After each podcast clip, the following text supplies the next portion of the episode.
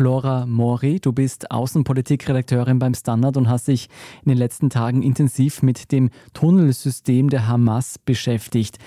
Wovon reden wir hier konkret? Wie groß ist dieses Tunnelsystem unter Gaza? Experten sind sich einig, dass das ein riesiges unterirdisches Tunnelsystem ist. Die Schätzungen belaufen sich auf ca. 300 bis 500 Kilometer Tunnelstrecke. Das kann man sich so vorstellen wie ein Vielfaches der Wiener U-Bahn. Mhm. Das Wiener U-Bahn-Streckennetz Stand 2019 beläuft sich auf ca. 83 Kilometer. Also wenn diese Schätzungen auch nur annähernd der Realität entsprechen, dann geht es zum Beispiel um ein Vielfaches der Wiener U-Bahn-Strecke. Man ist da eher in der Größenordnung der Londoner U-Bahn zum Beispiel. Wichtig wäre vielleicht auch noch zu erwähnen, dass diese Tunnel nicht gleichmäßig unter dem Gazastreifen verlaufen, sondern tatsächlich eher unter den Ballungszentren in großen Städten. Das heißt auch dadurch zwangsläufig unter zivilem Gebiet. Aber viele Experten, auch mit denen ich mich in den letzten Tagen beschäftigt habe und deren Forschung zu dem Hamas-Tunnelsystem warnen immer wieder davor, irgendwelche Zahlen so für bare Münze zu nehmen. Das hat mehrere Gründe. Zum einen sind die Tunnel sehr, sehr schwierig zu identifizieren und zu kartografieren. Und zum anderen hat Israel in den vergangenen Jahren auch sehr, sehr viele Tunnel bereits zerstört. Und die Hamas hat genau in dem gleichen Zeitraum irrsinnig viele neue Tunnel wieder errichtet. Also wie man sieht, das ist eigentlich ein sehr dynamisches Thema und es ist einfach sehr, sehr schwierig, da genaue Zahlen zu nennen. Kurz gefasst, es ist ein riesiges unterirdisches Tunnelsystem. Da sind sich alle einig. Den Vergleich mit Wien fand ich sehr spannend, weil Gaza auch ungefähr so groß ist wie Wien auf die Fläche gerechnet. Das heißt, da ist wirklich ein gigantisches Tunnelsystem, wenn die Schätzungen stimmen, darunter. Wie muss man sich denn diese Tunnel vorstellen? Eine der sag ich mal, aktuellsten Beschreibungen stammt tatsächlich von einer israelischen Geisel, einer Frau, die am 7. Oktober von der Hamas entführt wurde und 17 Tage später freigelassen wurde. Und sie hat von einem recht schaurigen Spinnennetz gesprochen, also einem Spinnennetz aus nassen und feuchten Tunnel, die sehr verzweigt sind, durch das sie geführt oder gedrängt wurde. Und am Ende dieser Reise durch das unterirdische Tunnelnetz war dann ein großer Raum mit weiteren Geiseln.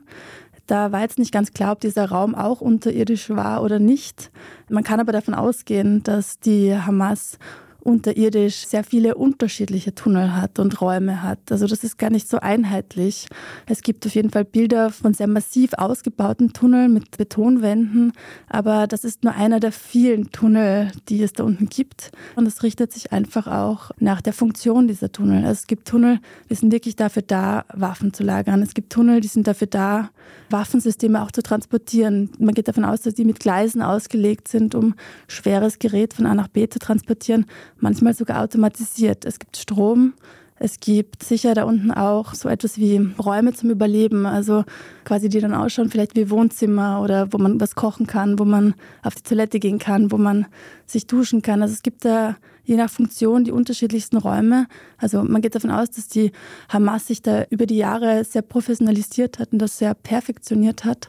Und dann gibt es aber auch Tunnel, das sind zum Beispiel die, die nach Israel führen, die eher Angriffszwecken dienen. Die sollen sehr provisorisch angelegt werden, weil sie quasi nur dem einmaligen Zweck dienen, einen Angriff auf Israel zu starten. Es ist gerade unklar, ob es so einen Tunnel auch gab bei dem letzten Angriff, weil Israel ja versucht hat, mit seiner Iron Wall, also dem Zaun, auch quasi unterirdisch das zu unterbinden, dass da Tunnel gegraben werden können.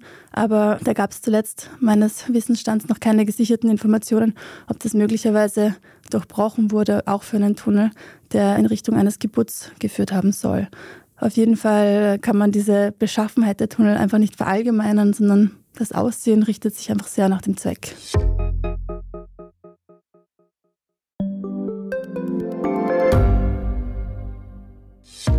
Hat Österreichs Politik ein Korruptionsproblem? Wie wird der Ukraine-Krieg enden? Und warum wird alles immer teurer? Ich bin Tobias Holub. Und ich bin Margit Ehrenhöfer.